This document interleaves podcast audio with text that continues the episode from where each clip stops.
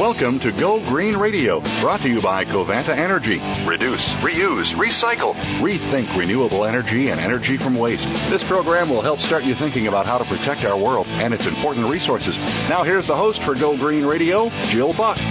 Welcome to Go Green Radio, everyone. Glad that you could join us. Today's topic, like all of our topics, are important uh, because they they deal with your health, the health of your family, the health of the uh, natural resources that we have come to depend on for our standard of living. And we have Jonathan Kaplan, who's the Director of Food and Agriculture and a Senior Policy Specialist at the Natural Resources Defense Council joining us today.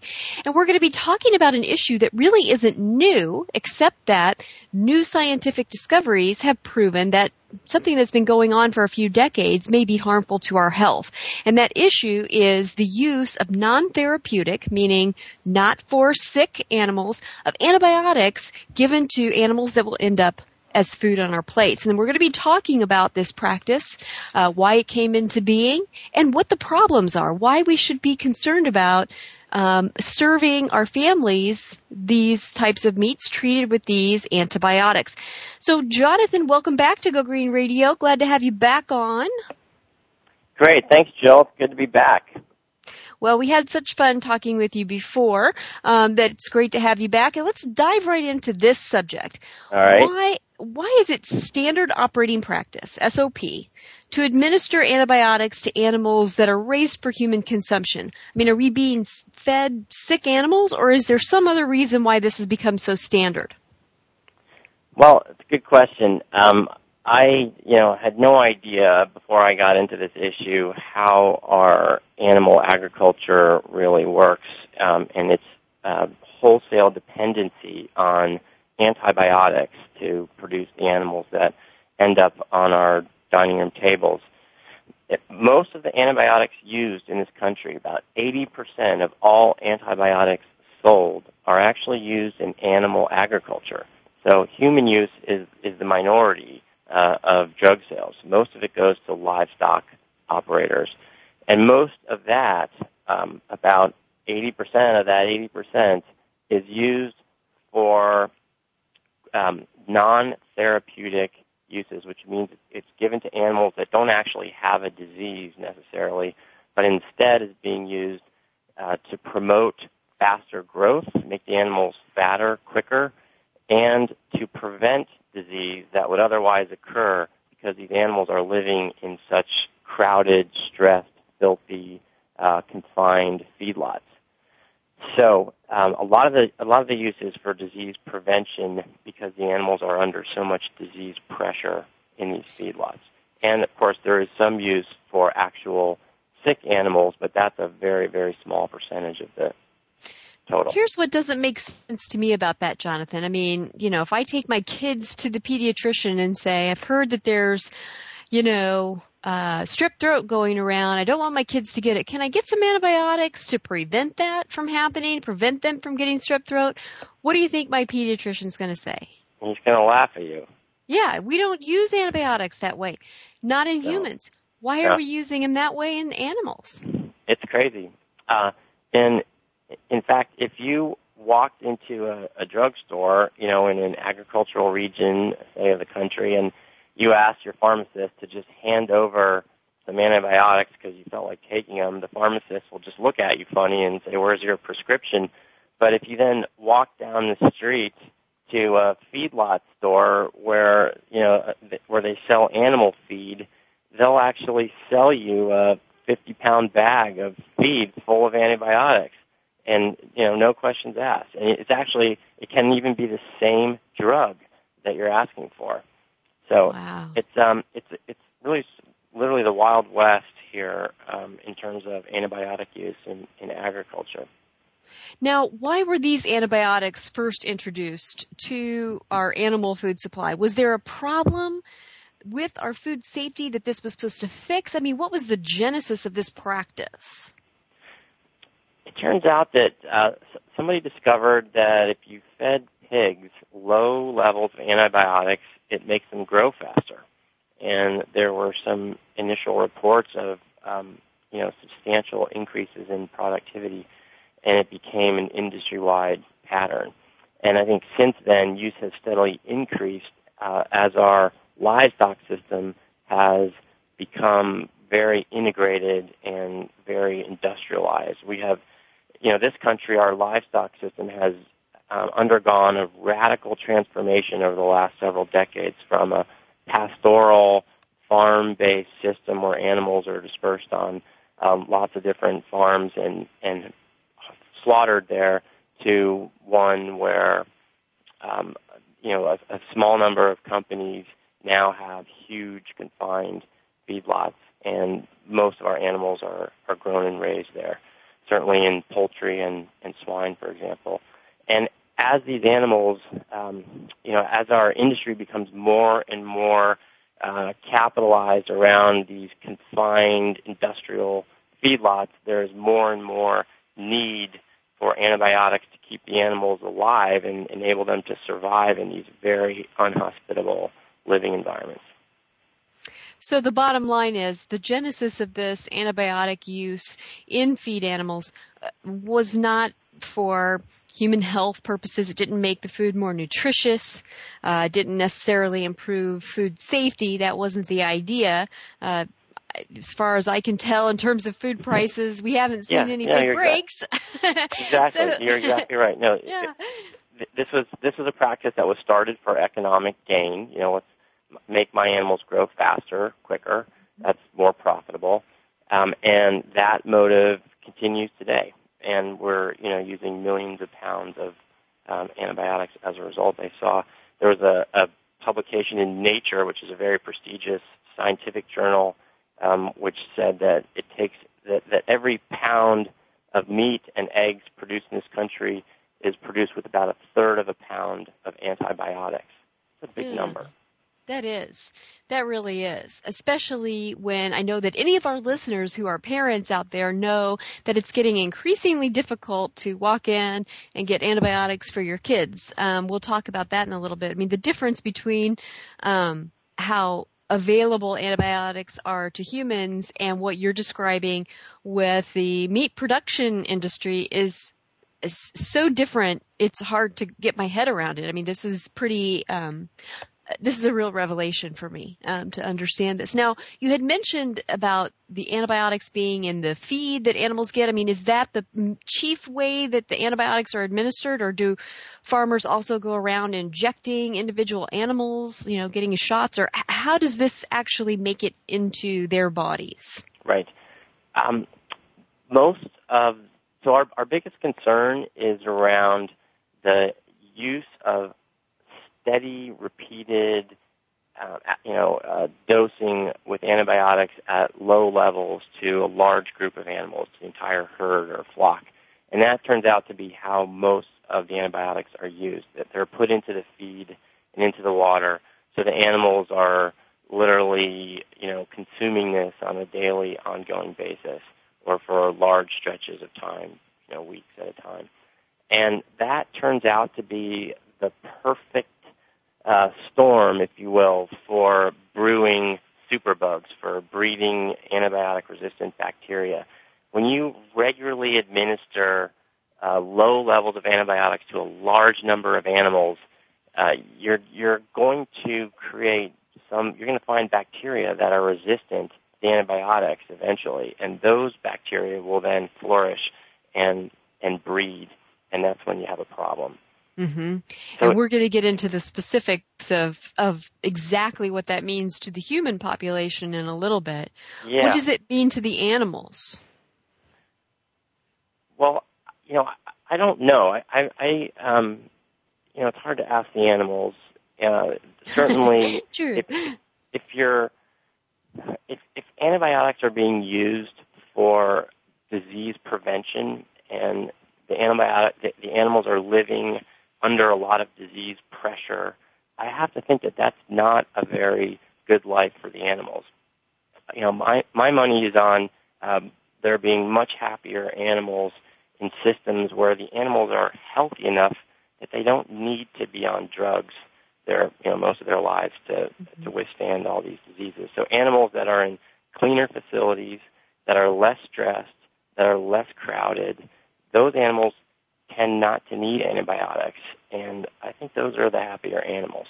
You know, I, mm-hmm. I would just add that while my organization, NRDC, doesn't work on animal welfare issues uh, explicitly, explicitly, that's just sort of not part of our mission. There is an animal welfare issue here. There's, you know, I, I would argue that there's a serious ethical problem with our livestock industry and the way it treats animals today. Uh, billions of animals are being produced in conditions that are mostly pretty miserable. And the use of antibiotics uh, kind of props up that system. And I, I think there's some synergy here between uh, reducing antibiotic use and improving the lives of these animals. Mm-hmm. Well, and even if you are the most cynical, insensitive, you know, person that really doesn't care if chickens and pigs are happy, um, even if what you really hope for is the healthiest possible food to feed yourself and your family, um, there's definitely a case to be made uh, for the very same conditions um, and the human health impact of, of healthier conditions for animals. Now, talk just a little bit more about this correlation between the administration of antibiotics to farm animals and the emergence of these drug-resistant bacteria. Expand on what you were talking about just a little bit before. Sure. So, you know, as I was saying, if you wanted to design uh, a facility to breed super superbugs, antibiotic resistant bacteria, pathogens, you really couldn't do a better job than the conventional American feedlot. I mean, they really are like the, the perfect uh, mechanism to create these bacteria because there's there's so much bacteria in these facilities, and you got so many animals. Um, the the there are lots of studies which show that when you start um, using antibiotics on a regular basis in your feedlot, you will be generating antibiotic resistant bacteria. And there are then lots of studies which show that these bacteria escape from the facility. Um, they're in the, water that leaves the facility. Uh, they colonize the workers that are in these facilities who then go home to their families and communities. Uh, the bacteria have been found in dust around the facilities, and it's on the meat. Uh, there have been lots of studies. In fact, uh, FDA maintains a regular database showing that most of the meat that you buy in the store has bacteria on it, and most of that, um, or or frequently, that bacteria is resistant to one or more antibiotics. You know, one of the most compelling studies uh, was this one done a long time ago. It was done in the 70s, and uh, a researcher uh, went to a farm, the poultry farm, and measured uh, the bacteria in the stool, in the, in the fecal matter of the chickens and of the workers and the community members. And this was a farm where no antibiotics were being used. No antibiotics had been used there for seven years. Okay, so this is a clean operation. And the researchers went in, took all their samples, found uh, few, you know, low levels of or near zero levels of antibiotic resistant bacteria. And then the farm started using antibiotics in its operation. And in the first week, most of the chickens had antibiotic bacteria in their droppings in the manure. And within three months, most of the people had it in theirs. Um, wow. You know, it's a I like to think about those researchers trying to collect all those stool samples from the farmers. yeah. That must socially very interesting. But even more exciting or, or more disturbing in that study is that not only did all the workers um, and community members now have this antibiotic resistant bacteria in their system, their dietary uh, or their intestinal tract, but those bacteria um, were resistant to four other antibiotics that weren't even included in the chicken feed. Wow. So there's another part of the story which is very chilling, and that is that these antibiotic resistant bacteria can pass on their resistance trait to other antibiotics to which they were not exposed. Wow. On so, that note, we're going to take a quick break, but we're going to dive even deeper into this issue when we come back. So don't go away, folks. There's much more Go Green Radio right after this. News, opinion, your voice counts. Call toll free 1 866 472 5787. 1 866 472 5787. VoiceAmerica.com. Are you ready to change your relationships, your business, your body, and your life? You'll want to tune in to Transformation Talk Radio with host Tony Litzter. It's an inspiring hour of conversation, special guests, and wisdom that has made Tony an expert with personal life experience. His down to earth style will give you the keys to unlock your greatest potential. Listen for Transformation Talk Radio live every Tuesday at 2 p.m. Pacific Time, 5 p.m. Eastern Time on the Voice America Variety Channel. Listening can truly change your life. Come back to your senses. Imagine a radio show that will help you recover your common sense. Host Leah Brenda Smith is a health and wellness specialist who will explain techniques designed to help you recover from the stress of your life. It's all about how you respond to your thoughts. A little bit of self awareness can go a long way in helping you to relax and enjoy your life.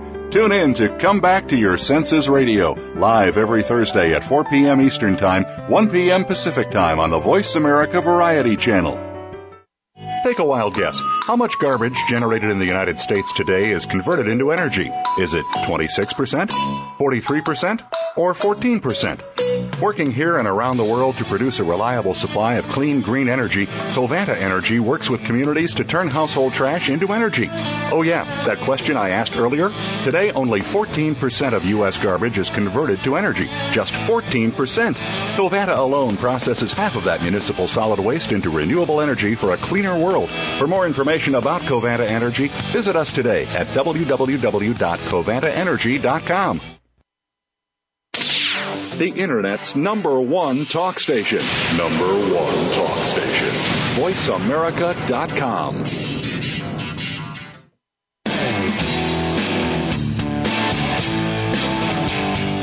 You're listening to Go Green Radio with your host, Jill Buck. Jill would love to hear your comments or questions on today's show, so call us toll free at 1 866 472 5788. That's 1 866 472 5788. Write to us too. Save some trees and send us an email to gogreenradio at gmail.com. That's gogreenradio at gmail.com. Now back to Go Green Radio with your host, Jill Buck. Welcome back to Go Green Radio. Glad that you could tune in if you happen to just be joining us.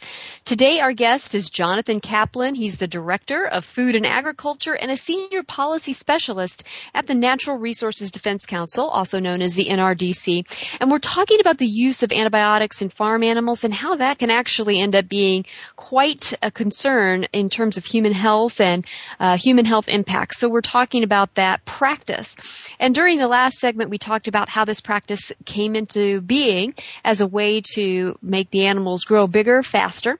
Uh, it wasn't something that was necessarily instituted to make food more nutritious or the price of food cheaper or to make it, uh, you know, more healthy for humans, but actually something that would um, impact the economics of the uh, the food production itself. Um, and so we're talking about how um, the antibiotic use, uh, non-therapeutic, again, that means not to sick animals, but just the indiscriminate use to a whole herd, can result in antibiotic-resistant bacteria. And just before we went on break, uh, Jonathan was talking about how those drug-resistant bacteria can actually uh, spin off the farm where they're initially uh, embedded in the animals that are receiving these non-therapeutic doses of antibiotics and out into the environment. And I'd like for you to talk about that more, Jonathan. How does this bacteria make it off the farm and out into the environment? Yeah, Jill, you're becoming a real expert on this. Watch out. You could have a second career here. um, Just listening to the experts. That's yeah. my job. well, there there are several different pathways by which these bacteria can get out of the feedlot, out of the uh, industrial, you know, livestock operation and into our homes and communities. Um, the most obvious way is on the meat. the, the bacteria do travel on the meat through the supply chain in the grocery store uh, and right to your you know kitchen table where you bring it home. Um, that's one pathway. It may or may not be the most important pathway. Others include uh, uh, escaping the feedlots in the air, in the water, um, you know, discharged into rivers and streams, um, and in the workers who work in these facilities, who are who have you know much higher prevalence of being colonized by antibiotic-resistant bacteria, and those workers then go home to their families and communities and become a source of exposure there. And once these bugs are in the environment, um, you know there are lots of different um, exposure pathways. They can jump from person to person, uh, animal to person, person to animal. So it becomes more and more difficult to sort of trace back the source. But mm-hmm. scientists have been able to very clearly identify um, and you know corroborate the fact that we're we're breeding these bacteria in the livestock facilities.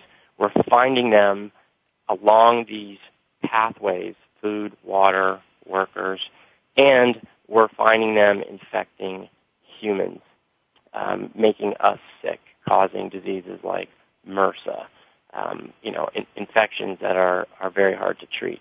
Mm-hmm. And it's, it's often difficult to follow an individual microbe, you know, along that path, but uh, it's a pretty compelling case when you when you look at all that evidence, and the scientific community as a result, is saying loudly and clearly that, hey, this is a five alarm fire. We have to really deal with this.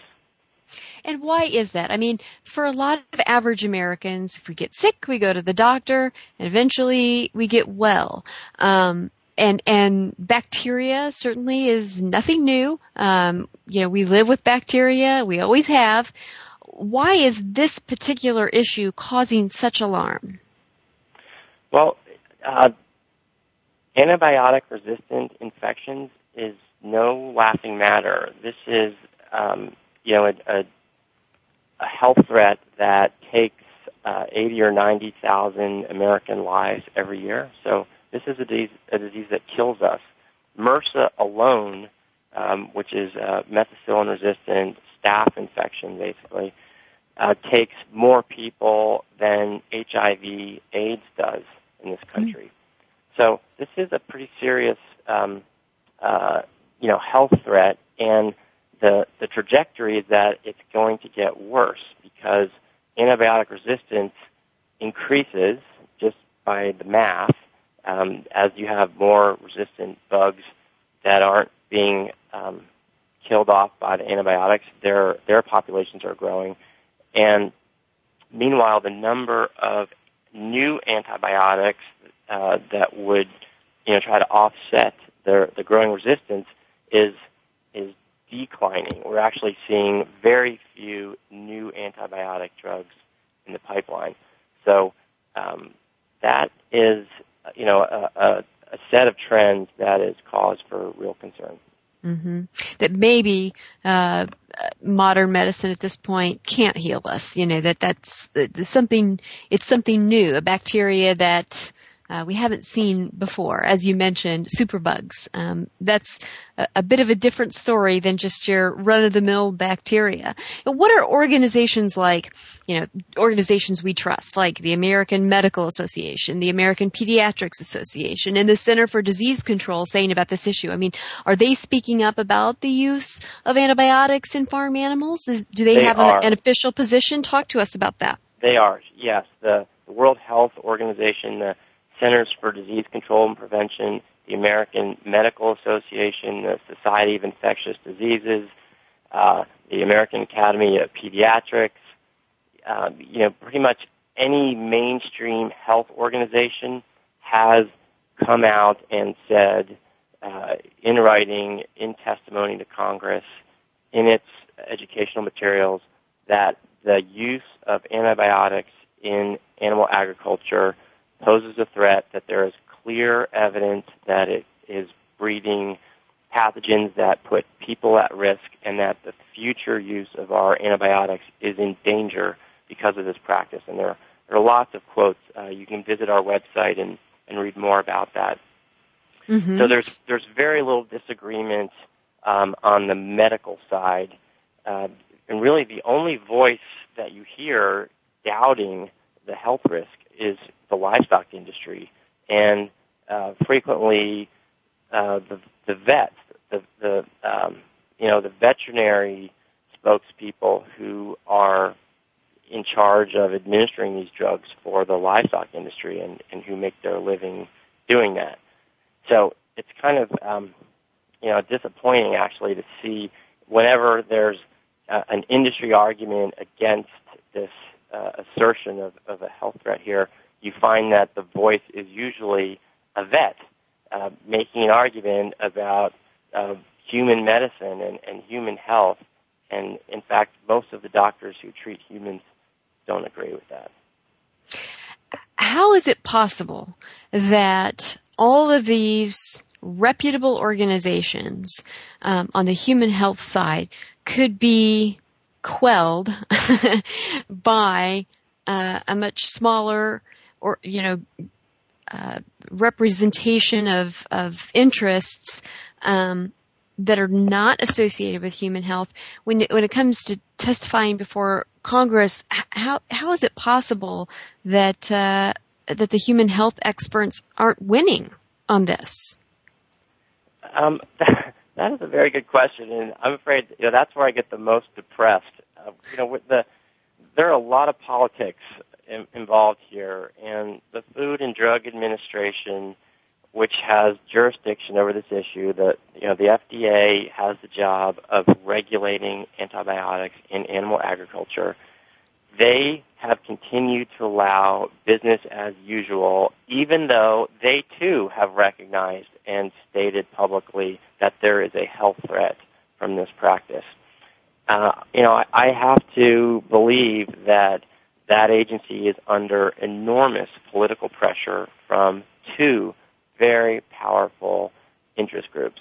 You got the pharmaceutical industry on one hand, no small um, uh, constituency there, and the American livestock industry on the other.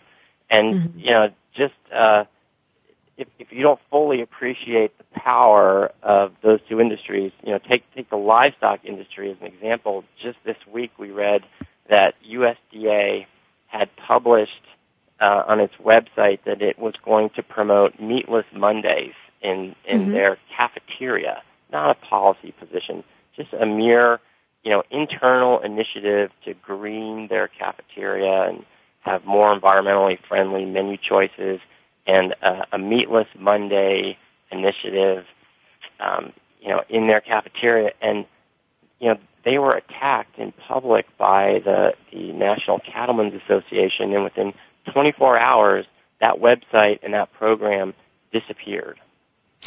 I mean, well, Jonathan, all of us remember what happened to Oprah Winfrey. exactly. When she decided that, you know, when when this whole scare about mad cow disease um, happened, and she made mention of, you know, not wanting to eat a cheeseburger or something. Oh my goodness, she was sued and it was in court in Texas and uh, ended up paying a million or so dollars for that. Uh, you know, I mean, nobody wants to end up in that position, and that is a tremendous amount of pressure. And so one can understand that. We've got to take a quick commercial break, but when we come back, we'll talk more about the human health impacts uh, of treating uh, farm animals with antibiotics, some of the things that we should be looking at in terms of action we can take. So don't go away, folks. There's much more Go Green Radio right after this.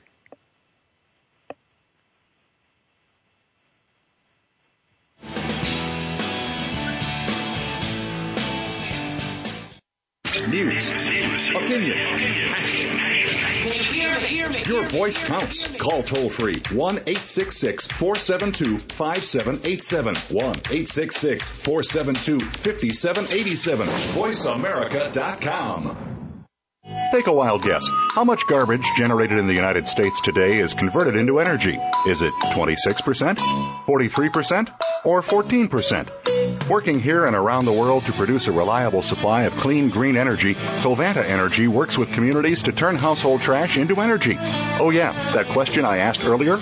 Today, only 14% of U.S. garbage is converted to energy. Just 14%. Covanta alone processes half of that municipal solid waste into renewable energy for a cleaner world. For more information about Covanta Energy, visit us today at www.covantaenergy.com.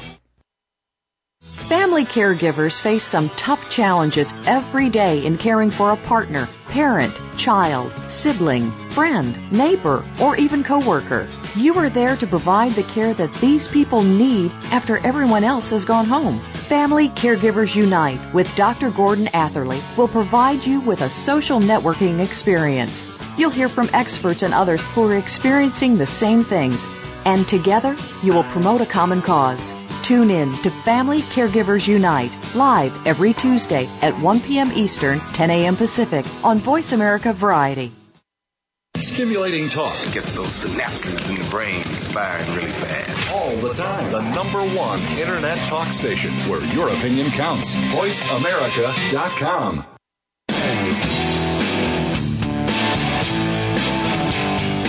You're listening to Go Green Radio with your host, Jill Buck.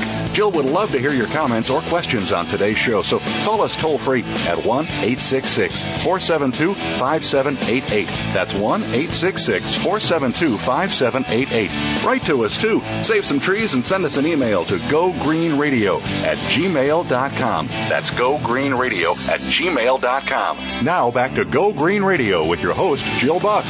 Welcome back to Go Green Radio. Glad that you could all join us. I just want to give a big thanks to all of our listeners who've been tuning in. You know, we started Go Green Radio four years ago on America's number one internet talk radio station, voiceamerica.com. And I'm so grateful to all of you who tune in week after week to learn more about how to green your lives, how to protect your health and your children's health, um, and to make your community a little bit more environmentally friendly and responsible. And so I thank all of our listeners for tuning in.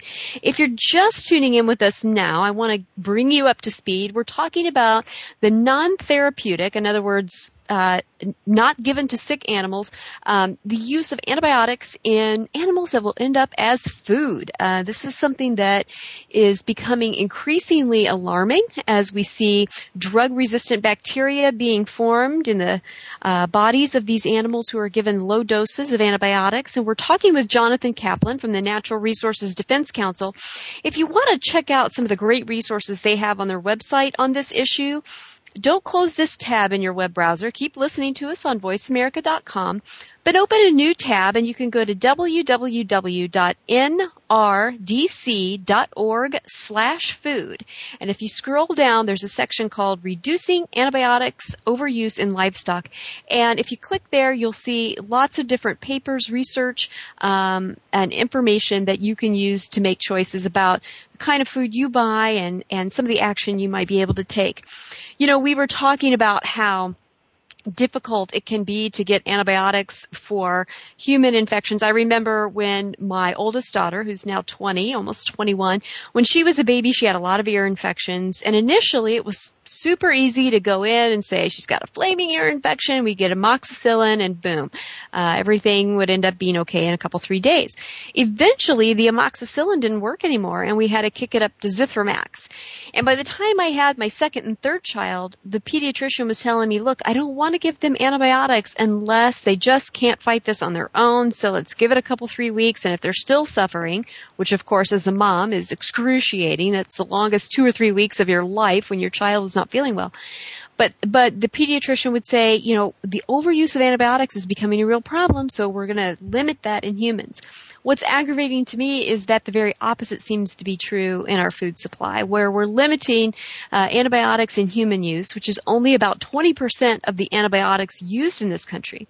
The other 80% of antibiotics being sold are going into livestock just indiscriminately, not even for sick animals, just sticking it in their feed, sticking it in their water, and that, uh, as a result, could impact human health, and we're going to talk more about that. So, uh, Jonathan, did I miss anything? You're a parent too. How are you feeling about the difference, the disparity between human antibiotic consumption and that which is given to livestock? Yeah, no, it's a double standard, absolutely. And you know, as I was saying earlier, uh, you can get the same antibiotic um, in an animal feed store that you would need a prescription to get if you walk into a drugstore.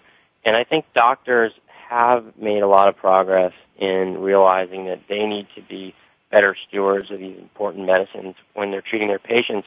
But, you know, I suspect a lot of them aren't really thinking about what's happening in animal agriculture, that their good work as stewards is being undermined by this, you know, prolific use in, in the livestock sector. And, you know, it's probably not their job to think about it. They're, they're trying to treat their patients and they're busy. But, you know, we would like to see doctors stepping up and speaking out more about the need for all of society to be better stewards with these drugs, including um, livestock practitioners. Well, you know, and that's a great point because historically, uh, moms who are on a mission are some of the most effective lobbyists and uh, kind of grassroots lobbyists that yep. this nation has ever known. Even before women had the right to vote, they were influencing legislation about child labor laws and immunization uh, and things like that to benefit children. And if if pediatricians were on the one hand saying, let's see if we can fight this infection off, you know, without antibiotics, and saying, look, mom, maybe you ought to think about buying meat that isn't uh, you know, uh, that doesn't have antibiotics as a part of its, you know, life cycle, I promise you that that education could go a long way in releasing what I like to call the power of the purse, and that is yep. consumers armed with information who wouldn't purchase that stuff and would hence create a strong market for uh, livestock or, or meat products that don't use antibiotics. Absolutely, and you know that's something that NRDC is going to be working on going forward. I think there's a lot of opportunity there. Well, I'm going to tell you, Jonathan, you you should think about working with the PTA, the Parent Teacher Association. They're uh-huh. One of my favorites, and uh, I'll tell you, they they can do a lot of things. Those those parents, a lot of moms. I have you know, to say. I'm I'm a parent too, and I like telling kids stories. I actually we had uh, Jacob, my youngest, who's nine years old had a, a bug bite on his back that infected and inflamed, and we thought, oh well, that's bad. You know, we should keep an eye on that. And a couple of days went by, and it, this wound, this boil, got bigger and bigger. And we're like, yeah, actually, that looks kind of serious. Maybe we should take him to the doctor. And we took him to his pediatrician. And I still thought, oh, you know, no big deal. This is just a you know infected bug bite. Mm-hmm. Well, the pediatrician took one look at this and said, "Oh my God, you have to go to the emergency room right now." And they packed us off to the hospital. The doctors there, um, you know, ushered him into, uh, you know, an intensive unit, and they they put, or, or not intensive care, but they they put him in a hospital room and hooked him up to an intravenous drip antibiotic, um, you know, course where he basically got one of these really intensive second tier, we really mean it drugs. Uh-huh. And he turned out to be fine, but we had to wait 48 hours to find out if his infection was going to respond to this course of antibiotics. And it was a pretty, you know, again, a pretty heavy duty drug they were giving him. And mm-hmm. if he didn't respond to that, you know, we would have been in a very scary place. And yeah. you know, that's the kind of story that you know I've never really heard of until I started working on this issue. But that kind of experience is happening, you know, frequently all over America right now. Mm-hmm. And uh, the the specter of these medicines not working when you have an illness like this is very very scary. It is. I mean, you know, we all heard the story of the young woman with flesh-eating bacteria uh, that you know they were really having trouble treating her. We heard uh, last summer about cantaloupes and the listeria outbreak and how many people died and became sick because of that. We often hear of lettuce being recalled, and you know, you and I were talking you know, over the break and how these um, situations, particularly the the produce, uh, you know, stories being linked to antibiotic use in farm animals. Make that connection for us, if you would. Sure, and you know, I think it's important to to, to flag that uh, bacteria that are susceptible to antibiotics can also pose a health threat, right? So it's not just antibiotic resistant bacteria, but when foodborne bacteria are resistant to antibiotics, it becomes much harder to treat them, so they become more of a threat.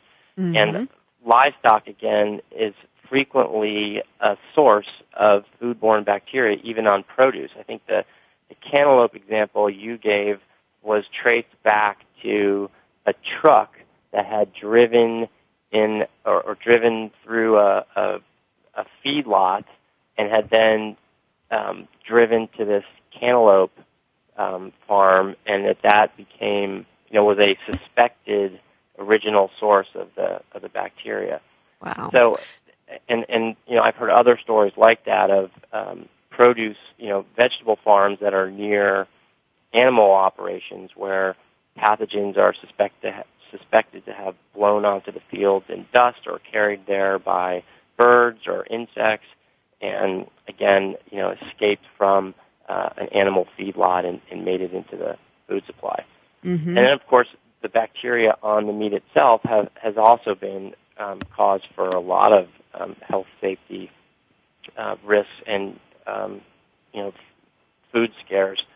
Last Mhm. year, uh, Cargill had to recall 36 million pounds of ground turkey after after it was discovered to carry um, antibiotic-resistant salmonella, and that recall, um, you know, that uh, food poisoning incident sickened, I think, about 130 people and and killed one of them. Wow. That's, you know, I, I have to, have to wonder if there aren't places where antibiotic use has been banned and that there's a different story. Talk to us about case studies where they're not using uh, non-therapeutic antibiotics in livestock and what's happened in those places. Well, we like to talk about Denmark as an example. I think it's always hard to sell Americans on a success story in Europe. But really, on anything, I know. it's you know okay it's Denmark, but they actually have a very industrialized pork industry.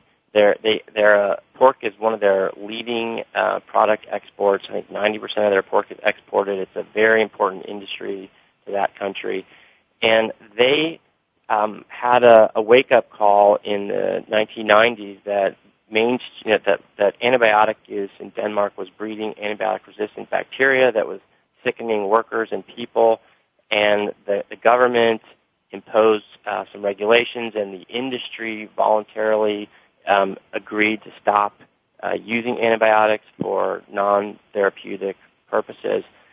And since then, in Denmark, they have reduced their antibiotic use by 60% in their pork production, and they have increased pork production by 50%.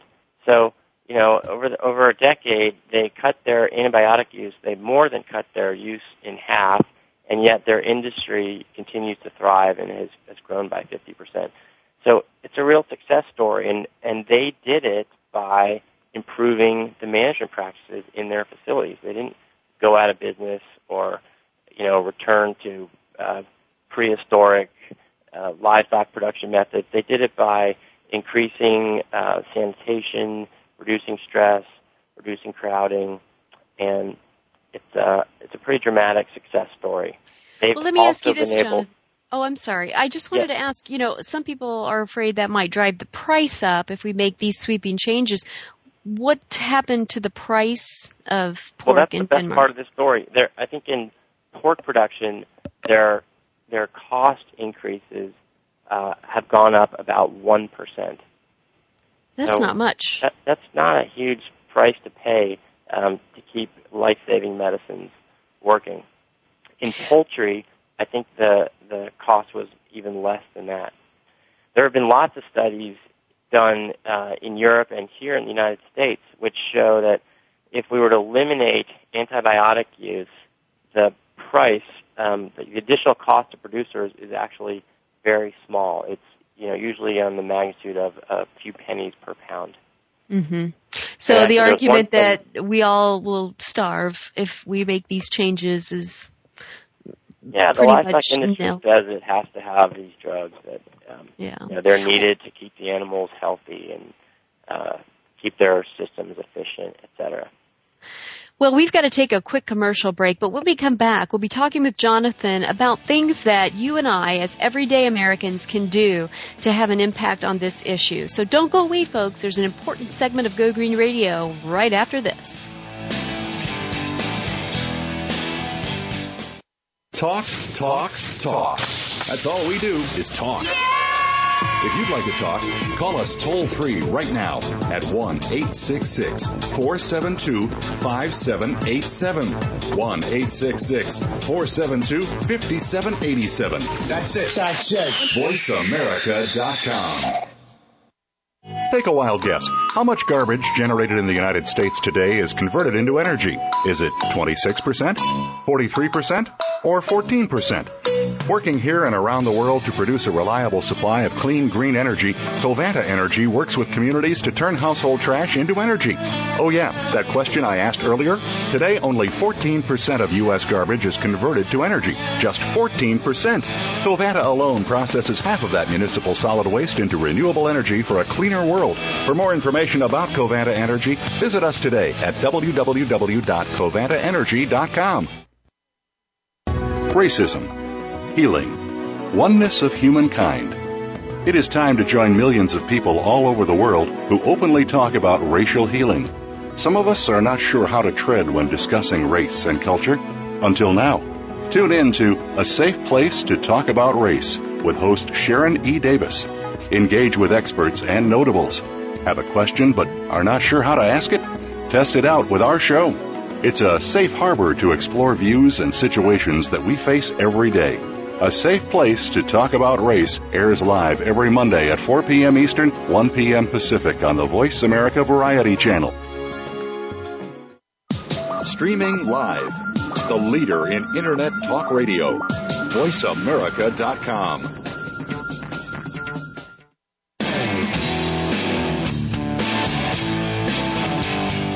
You're listening to Go Green Radio with your host, Jill Buck. Jill would love to hear your comments or questions on today's show, so call us toll free at 1 866 472 5788. That's 1 866 472 5788. Write to us too. Save some trees and send us an email to gogreenradio at gmail.com. That's gogreenradio at gmail.com. Now back to Go Green Radio with your host, Jill Buck. Welcome back to Go Green Radio. I think I'm going to call this segment the Power to the People segment because this is the time when we're going to talk about what you can do as an everyday American and as an average consumer in this country to have an impact on this issue of the overuse of antibiotics in livestock. We're going to be talking about some of the things you can do with your money, things you can do in your food prep and some other encouraging things to let you know that there's a lot that you can do to have an impact on this issue. So Jonathan, let's talk about, first of all, some of the various labels that consumers can look for if they want to purchase safer meat products. Help us avoid some of the confusing or misleading labels and find the best ones. Sure. Uh, you do have some choices as a consumer. Uh, obviously, organic meats are a great option because organic standards prohibit the use of antibiotics in producing those animals. So organic eggs, milk, fresh meats, um, a great option. There are also lots of products available that have a no antibiotics administered or used label. Now, that's a, um, a good bet. One problem, however, is that those labels are typically not third party certified. That's the you know the the industry's or the company's own claim. Sometimes you'll see those labels accompanied by a little statement that says USDA process verified. And that means that USDA has actually inspected and verified the label claim. So look for organic or um, uh, no antibiotics used, USDA process verified. Those are great choices for the for your meat production, uh, you know, this might be a good time to just flag, you know, go back to that meatless Mondays anecdote that we were talking about earlier, and and you know, ask people to think about how much meat they're eating, and if adding some, you know, additional uh, vegetable dishes or plant protein options into the mix wouldn't be a bad idea. I think we have um, you know, good reason to think about how much meat we're eating as a society here, given the fact that uh, meat has such a big impact on our environment in terms of um, pollution, water, energy, greenhouse gases, and so on. Mm-hmm. Um, once you buy your meat, there are definitely some things you need to do to make sure you stay safe when you're, you know, bringing it home and, and preparing it in the kitchen. Mm-hmm. Do we have to char our meat? I mean, I, am hoping that I can still enjoy a nice juicy steak and that I don't yeah, have to char it to ashes. What do we do? I think, uh, don't char your steaks. Uh, you know, USDA publishes guidelines for all of this, and if you just Google uh, USDA and you know safe cooking temperatures, I think you'll come up with um, meat specific uh, guidance. And you know, a lot of this um, people already know you do have to cook your meat, and if you do that, you will kill the bacteria that's going to be on the meat when you buy it. Mm-hmm. But what's maybe less obvious to people is that uh, the the bacteria that are on the meat that you buy can um, you know transfer to other surfaces in your kitchen, to other food in your grocery bag. So, for example, um, and I actually didn't realize this. Um, USDA recommends that when you buy fresh meat at the store, you don't let the cashier put it in the same bag as your produce, even if you've got it all wrapped up in plastic, um, and you know you think it's kind of safe. In fact, a lot of the plastic bags you get at the grocery store they leak. They're not designed to be completely airtight or watertight. So wow. putting in you know what? Your, and as a mom, I've got to say, all of us using reusable bags better wash those and designate the ones you're going to use for meat because I didn't know that either. And now I'm thinking, besides just cross-contaminating yeah. at the grocery store, if you're reusing your tote bags to, to carry your groceries, designate the meat ones and wash them. I, you know, I'm glad you brought that up, Jonathan. I hadn't thought of that before. Yeah, you know, I, I'm getting educated here too. We have um, a chef in our office this summer. He's doing a fellowship with us, and he asked me, "So, Jonathan, uh, you have two cutting boards at home, right? One just for meat." And I was like, "Really? I'm supposed to have two cutting boards?"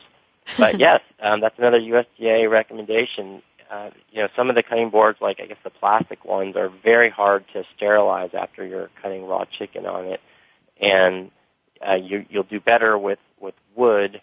But the safest route is just to have a separate one that's dedicated only to prepping your your meat. Wow, that's um, a good point. You know, things like where you put the meat in your refrigerator. Uh, he says in a restaurant, for example, if you are storing raw meat on a shelf above your produce, where there's potential for you know a drip to drop from the meat onto the produce, he said a, uh-huh. a, a health inspector would shut down your restaurant if they found wow. that. That's how serious that is. So in your refrigerator, you know, don't make the same mistake. Keep your meat at the bottom of the fridge, safely wrapped up, and not near your fresh produce where you're, you know, you've got potential for an exposure risk. Fantastic advice. You know, Jonathan, a lot of our listeners, you know, like I said, they're everyday people. We don't get to choose who leads the FDA.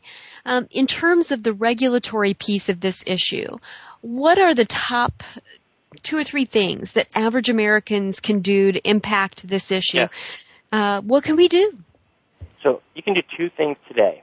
Um, okay. We are supporting a campaign that was started by Consumers Union urging Trader Joe's to sell only antibiotic-free meats. So all of your listeners can right now go to meatwithoutdrugs.org. Okay. So meatwithoutdrugs.org. You can you know, with a couple of clicks, send a letter to Trader Joe's, ask them to do the right thing. Whole Foods has already done this. Whole Foods has gone completely antibiotic free in all of the meat that you'll find in those stores. And we think Trader Joe's can do the same thing. So this is a great time to let them know that you care and you want them to, to make the right choice. The other thing you can do is go to our website at nrdc.org slash food and you'll you'll be able to find a link to let FDA know that you want real regulations of this issue. We have sued FDA. We won in court this year. A, a federal judge threw the book at the agency and said, what are you doing? You have to regulate these drugs. You're required to by law. You've found a health threat. You can't ignore this problem. And yet FDA has appealed our lawsuit, having lost it. They've now appealed it. And they're going forward with a, a voluntary scheme to allow industry to decide um, when or if it should reduce the use of these drugs. So letting FDA know that that is unacceptable would also be a great thing for your listeners to do. And that's something that you can all commit to in terms of your social media contacts. Spread the word. Um, within a, a, few hours, a day or so, the uh, archived broadcast of this uh, Go Green Radio segment will be available. You can tweet it out. You can put it on your Facebook page, um, and we'd love for you to do that. Jonathan, thanks so much for joining us, and thanks to our listeners for joining us as well. I hope that you'll all choose some actions that you can take in your own homes with your own families to protect your health and the health of your family. Thanks again for listening to Go Green Radio. We'll be here same time, same place next week. Until then, have a great week and do something in your life to go green.